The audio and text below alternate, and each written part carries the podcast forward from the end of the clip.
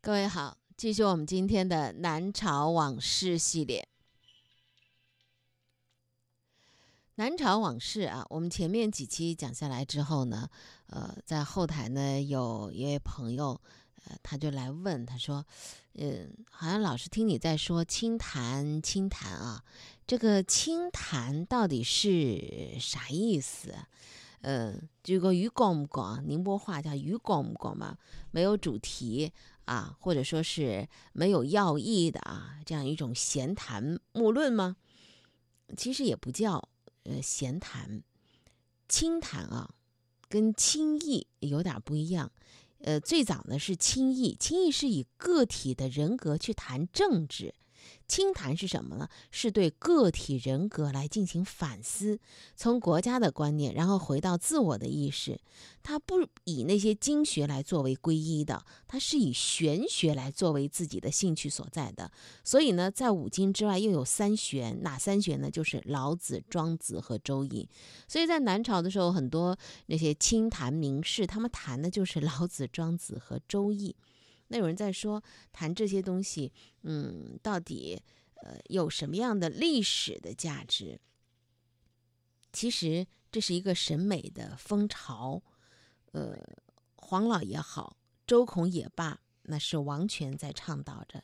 但是庄子升起兴起了之后呢，它是一种个人在行动，它是一个自我意识的自由的表达。最早呢，在中国历史上啊，比如说在汉末。啊，还有这个乱世英雄的这样的一种审美的风潮在兴起，比如说像曹操啊。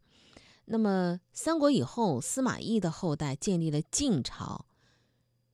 司马懿对付英雄很有一套的，他对付诸葛亮可以扮女人，他对付曹操还装过孙子。那么在他的遗传当中，缺了一点英雄的基因，但是并不缺少的是暗算英雄的本领。所以他的子孙能够是英雄气馁，能够把江山搞定啊！所以那是一个缺少英雄气概的王朝，阴谋横流。在这个时候呢，英雄都是很难受的，不是去吃药，就是去喝酒，大饮饮于酒，醉了才知道奥妙。所以我们在前四期呃都讲到过，那些名士们就爱喝酒，喝完酒之后，各种的仪态啊，各种的言辞呢，呃，就在这个酒的催发之下。开始在《世说新语》当中有很多的记载，酒里有乾坤呐，还有经纬度啊。比如说，我们曾经说到过那个阮籍，他喝了酒，醉眼看江山，越看越难受，就突然一声吼：“时无英雄使庶子成名。”一声吼出，好，又醉下去了。这一吼，吼在了魏晋的时候，吼出了魏晋的风度。那么魏晋的风度呢，对南朝呢是有很大的影响的。比如说，我们曾经说到过嵇康。那么，呃，在十月份去南京的时候呢，你知道南京博物院里头啊，它有一个砖画，这个砖画呢是竹林七贤画着。这个砖画是列入首批禁止出国出境展览文物目录的，永久不准出国展出的国宝人物。这个砖画呢是分了两幅，每面长二点四米，高零点八八米，是由三百多块青砖是拼嵌而成的。人物之间呢有银杏树、有松槐、有垂柳相隔着。那么这是。一幅在地下聚会了一千五百年以上的欢宴图，画面当中有八个人，啊，席地而坐，都是宽衣博带、孤傲高雅，呃，都是特别具有个性的一个形象。竹林七贤的这个砖画是在南京市西善桥的南朝墓葬当中出土的。那么在后续的南朝啊，呃，刘宋，呃，萧齐、萧梁。和后尘，这南朝出土的那些墓葬当中啊，在墓道的墙上都是有着竹林七贤的砖画的这样的一个刻制的，七贤的影子就在流觞当中画在了画像砖上。啊，那七位酒友在各个树下。坐卧俯仰人生，打开中国文化的一个审美的范式。《世说新语》可能就是描绘的是那个时代的人你会发现在那个时代，美好像属于个体，不属于王朝了，因为那个时候的王朝有点丑陋啊。但是美的理念、个性的自由绽放这个理念是在那个时候开始觉醒的。所以，我们为什么就要说一些南朝往事的故事？美不仅仅是在内心个体当中的觉醒，还有什么呢？就是人，人除了认识个体之外呢，还跟这个自然山水相应发，啊，开始感受到这个自然山水的那种美。人与山川相应发，人却应接不暇。尤其那个时候的江南，啊，本身就是满目苍翠的青山，色彩斑斓啊，呃。流彩溢翠，非常之美。那么，为什么南朝对于江南是如此之重要？我们说啊，像谢氏跟王氏，他们的家族都是北方人，王家呢是山东啊，谢家呢是河南。那么也是因为在那个朝代的战乱当中呢，为了避战乱，携家族南迁，这叫衣冠南渡。中国历史上有两次衣冠南渡。这衣冠南渡呢，其实不仅仅是一个人的人流的迁徙啊，很大程度上是一种文化的迁徙和影响。因为南渡的这帮人都是士族民法家庭，有文化、有知识、有想法。而且呢，呃，自身呢还有很多这些爱好，琴棋书画啊，还有很高的鉴赏水平，而且还带来大批的工匠啊、文人呐等等。两次的衣冠南渡，一次呢就是在这个时候，就是在西晋和东晋交接、战乱频繁的时候，呃，衣冠南渡，这是第一次。那这个衣冠南渡啊。呃，可以称之为是精英移民，因为他们把积淀了一千多年的中原文化带到了江南来建设、经营江南，同时还带着整个家族对未来的寄托和解决家族生存方式的使命来开拓江南。一家一族整体迁徙，对地方还是有选择的。第一啊，这个地方得有山水托底啊，江南山水。山高水长，气候宜人，土地肥沃，是个殷实之地，可以支撑这些士人们的诗意山水间的生活方式。在这个地方，穷则可独善其身，达则可兼善天下，出世入世两方便。也就是说，这个地方还是蛮有福气的，江南地带啊。那么，迎来了具有文化建设能力的。又特别对于自然以人文关照的这些精英移民来安居，从城市到乡村，他们在这里聚居起来，把江南布置的诗意浓郁，文泽笃厚，再造了一个精神的靠山。呃，其中啊，现在我们依然可以看到那些影子是在哪个地方呢？呃在这个温州地区的永嘉南溪江啊，沿着南溪江，你真的是可以搜索到，呃，当年的这个衣冠南渡的一些影子。他们那个房子啊，那个院落不叫一进一进的，是叫一退一退的。所以这里头呢，也有一种精神内核，退退而求其次。好。这是前面我们做了呃一些嗯背景的一些介绍啊，清谈以及他们对于老子、庄子啊、周易啊这种清谈主旨的热衷，寄情于山水，写很多的山水诗词的这种情怀，那是有历史背景的。回过头继续我们来说谢安，也正是因为在这样的背景影响之下，谢安呢，呃，他隐逸出山。又回到隐逸，那么他隐逸的时候都在哪个地方呢？东山，东山是什么地方呢？就是一些士族选择聚居的地方啊，都会在山水风光特别好的地方。那么东山这个地方呢，是在呃会稽郡。为什么要选择这个地方？因为当时衣冠南渡之后呢，在太湖流域原来就有一些江南的土著氏族，他们是为了避免发生这个利益的冲突，北边来的那些呢，大多是往东走，就是现在的绍兴、宁波、舟山，再往南就到永嘉一带。这里就成为他们的第二故乡。这也是南中国风景点最为集中的地区啊。曹娥江、濮阳江、富春江、四明山、会稽山啊，层出不穷的重峦叠嶂、激流飞瀑、奇洞幽穴，让这些人是流连忘返、赞叹不已。这第一次的衣冠南渡，我们刚才讲到的都是精英移民；第二次的衣冠南渡就在宋朝，北宋迁都到杭州啊。开启了南宋，宋朝也是中国历史上一个非常呃有特质的，而且经济包括科学以及文化都得到高速发展的一个历史朝代。尤其是对于呃江南地区啊长三角区域的经济发展、文化积淀。人民的富庶程度，一直到延续到现在，我们都可以看到，这是一个中国经济的核心产业圈啊，这样的一个圈层形成。那我们再回到我们要说的南朝往事的这个谢安，他的故事啊，东山刚才说了，在现在的绍兴地区。呃，顾恺之曾经有一次呢，到这个会稽，就是绍兴地区。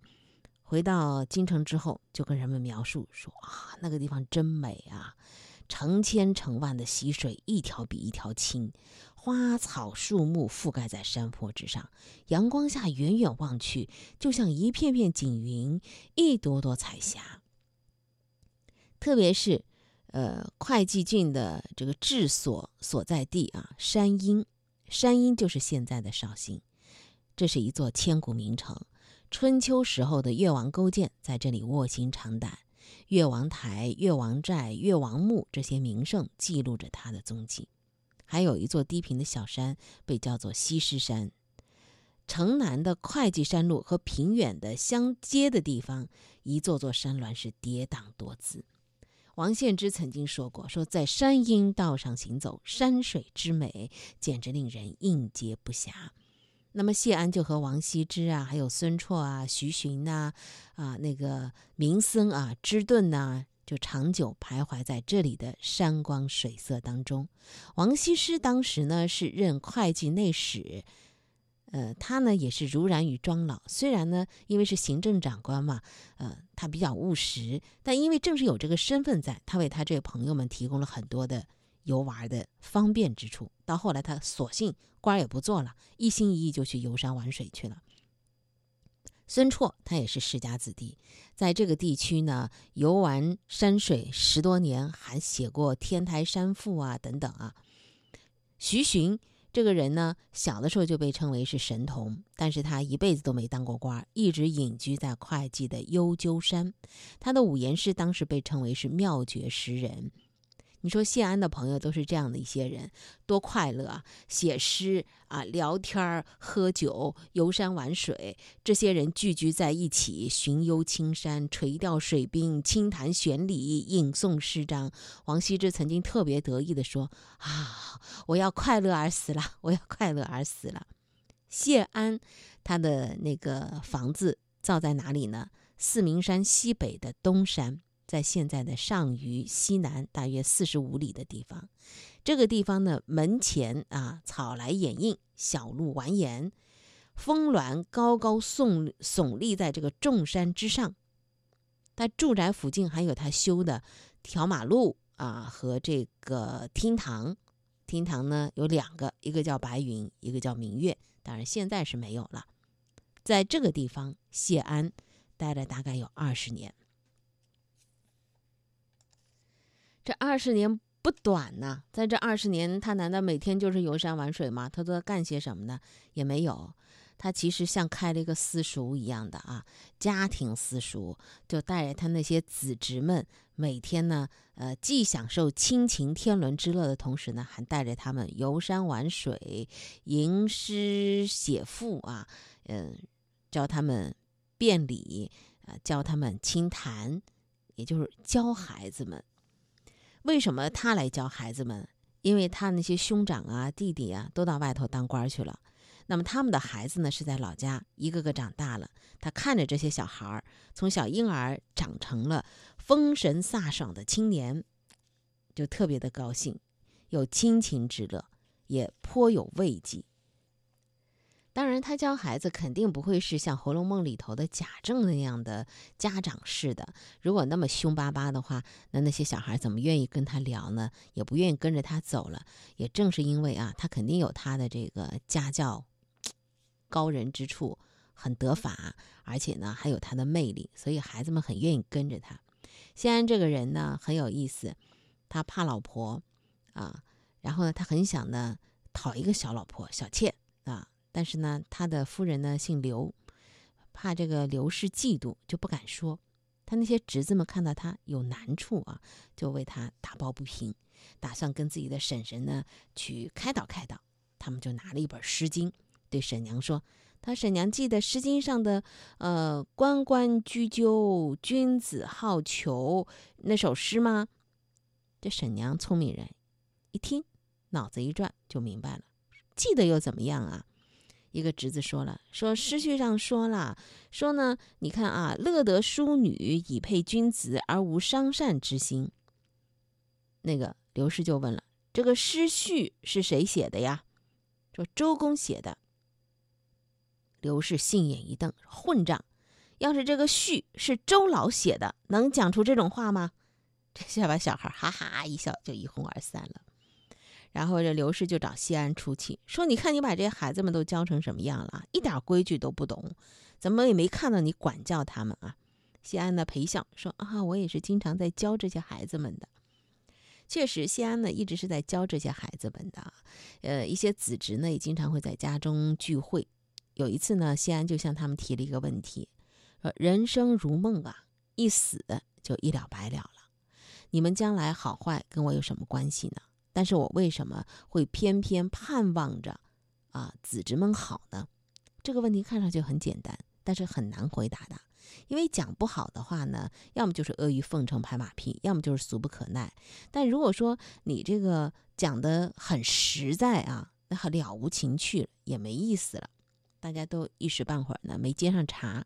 这时候呢，他的侄子谢玄先说了：“好比那方杰的芝兰玉树。”都愿它们生长在门庭街许两旁。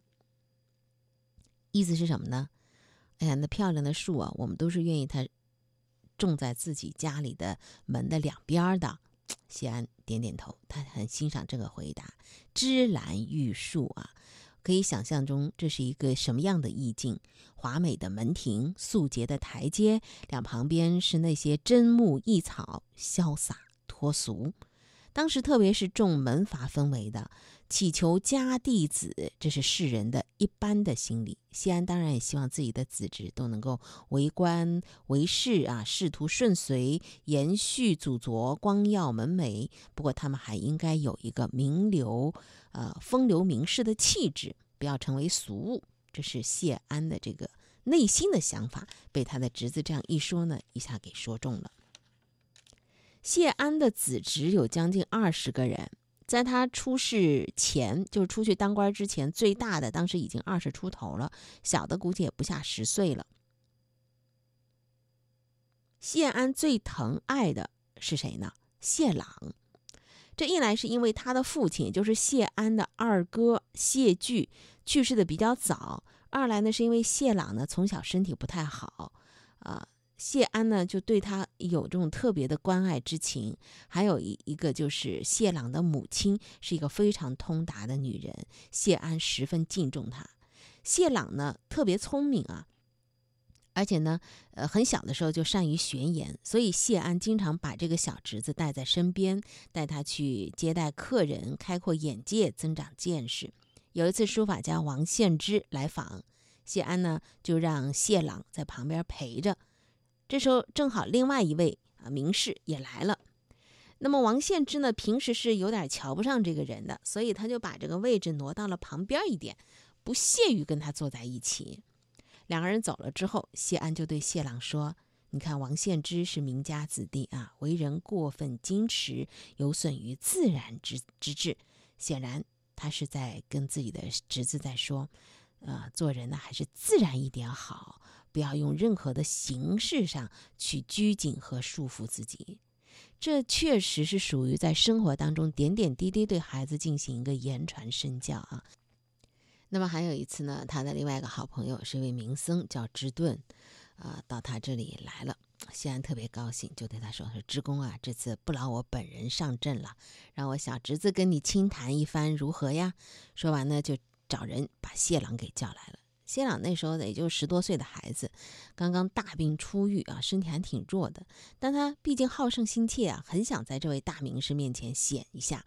两个人一大一小，就这样子你一言我一语辩起来了，互不相让，相持不下。谢安看到这小侄子有这样的辩才，心里还挺高兴的。但是呢，只是他这个嫂嫂啊，就谢朗的妈妈心里好担心啊，她担心自己的孩子身体吃不消，就派人来叫谢朗。谢安呢不肯放，然后那个嫂嫂就着急了，也顾不上男女有别了，自己就亲自到了客厅，眼泪掉下来了，说：“你哥哥啊过世的早，你看这个孩子体格又不好，我一生的指望就在他身上了。”说完就把谢朗硬给拉走了。谢安听嫂嫂这番话呢，也不觉得自己有点愧色，就笑着对那个明僧之顿说：“知公啊，我谢氏可谓后继有人，你该领教了吧？”呃，但是据说啊，这个谢朗回去之后呢，又病倒了。在实际的才干方面，在他的子侄当中，谢安最器重的是谁呢？谢玄。谢安经常说，这个侄子有军国才略。谢安出山之前，谢玄是十八岁。谢玄后来确实成为战无不胜的名将，成为谢氏家族的第二号的重要人物。谢安呢，平常喜欢跟这个侄子开玩笑、逗趣、取乐，但从来不伤害他的自尊心。有一个夏天，谢玄呢特别热啊，就在自己的居室之内呢，赤膊露体，仰身而卧。正好谢安来了，有事儿找他，他慌忙起身上前迎接。谢安一看他那狼狈样，就笑笑说：“哎呀，你真是所谓前居而后宫啊。”这长幼之间的隔阂拘谨，在一句玩笑话当中就全都融在其中了。谢玄年轻的时候呢，也有那种贵公子的派头，他喜欢戴一种紫罗香带，腰上还掖着一条花手巾，与众不同。谢安不喜欢这种打扮，但又不好直说，就和他以这个赌注赌博，用他的那个紫罗香带啊和这个。呃，花手巾来作为赌注，结果谢安赢了。那这些东西被谢安赢了过来。谢安赢过来之后，就笑着说了：“现在这东西归我所有了，任我发落了。”说完，一把火烧了。谢玄在旁边看着，一下就明白了叔父的良苦用心。从此之后，也不再做那些花哨的打扮了。哎，我在想啊，谢安要是他呃专门从事这个呃教育领域啊，说不定呃。真的是一个教育大家啊，跟孔子也不相上下了吧？要古书上都说谢玄能轻言善明理，呃，那么谢玄呢也特别重视自己跟叔父的这种学习，亦步亦趋啊，引为宜行，经常陪着叔父游山玩水。谢安还有一个侄女，这个侄女还是蛮有名气的。这个侄女呢是谢玄的姐姐，她的名字呢叫谢道韫，是不可多得的一个才女啊，是中国历史上著名的女诗人之一。那后来留下的诗文倒是不多。那么，呃，女子有文采，在她之前也不过是班固的祖姑啊、妹妹，还有就是蔡文姬啊、板昭之类的啊。那么谢道韫为什么？呃，被谢安这么喜欢呢，因为他诗写得好。他每写完诗呢，都会请他的叔叔去过目一下。这么聪明的女孩啊，她后来嫁给了王羲之的二儿子王凝之。那么这个女孩呢，对这桩婚姻呢不是很满意啊。她呢每次回家来回娘家呢，总是郁郁不乐。然后为什么郁郁不乐呢？那么他跟叔叔说了，说你看啊，咱们家的叔伯兄弟是多么的风流潇洒，没想到啊，这天地当中还有王朗这等人物。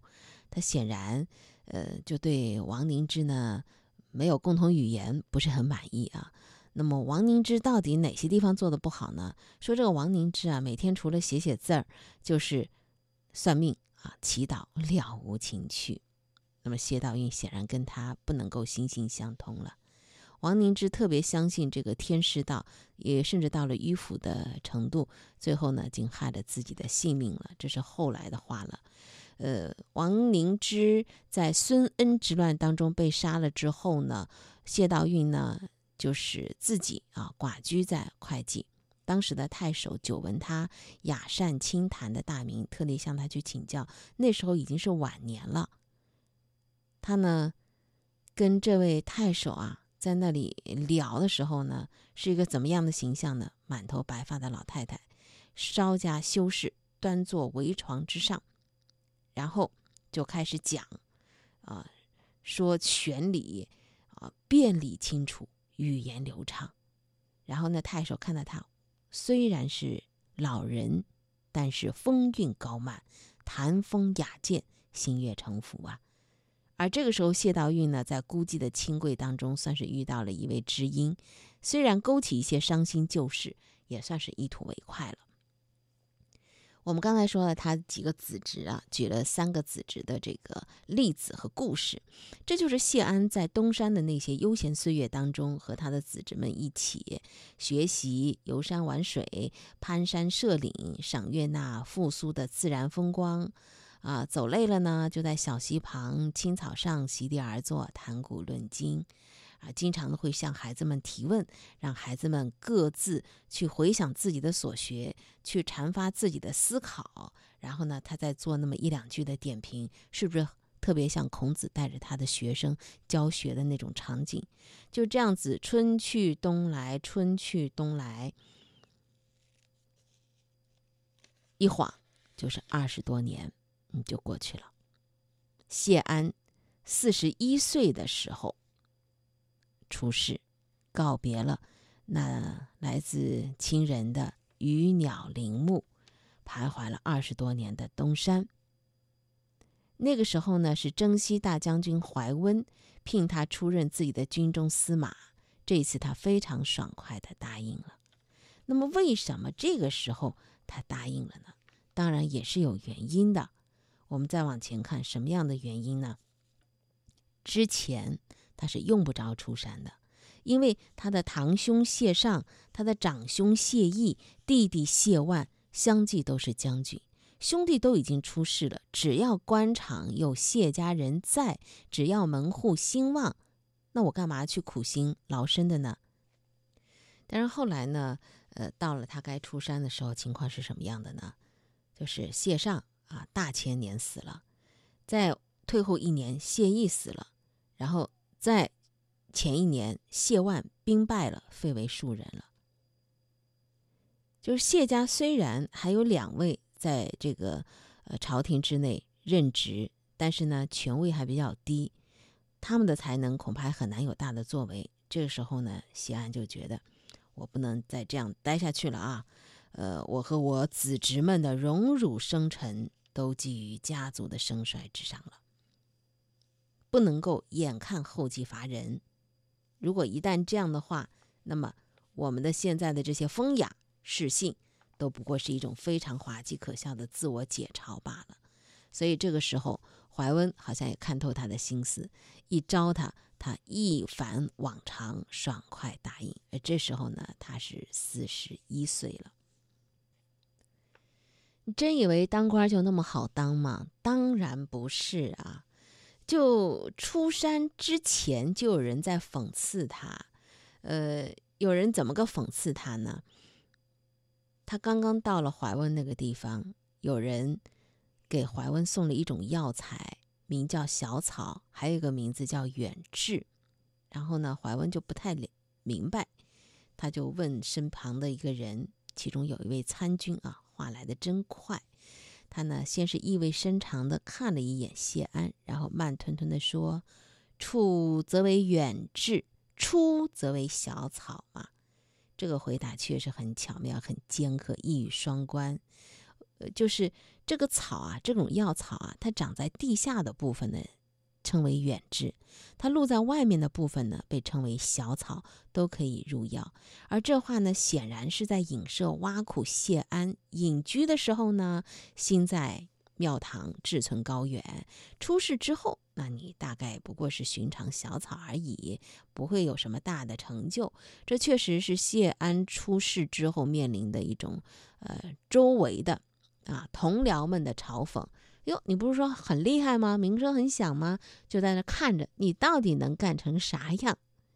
你看看，出山伊始就遭到这样的一些冷言冷语，来日的风刀霜剑、惊涛骇浪会少吗？先后悔吗？后悔是不是不该出山？后悔是没有用的，人只有往前走。事已如此，硬起头皮向前走。好在他是有准备的。为什么而来？为了家族的兴旺。原本他就知道山有虎，但是非行不可。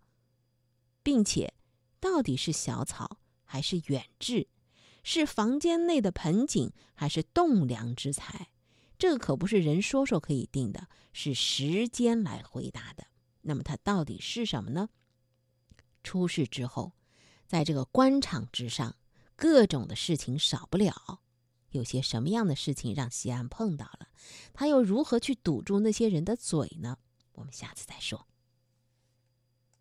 生活是志趣相投者的狂欢，听说事儿是对这种生活的赞同。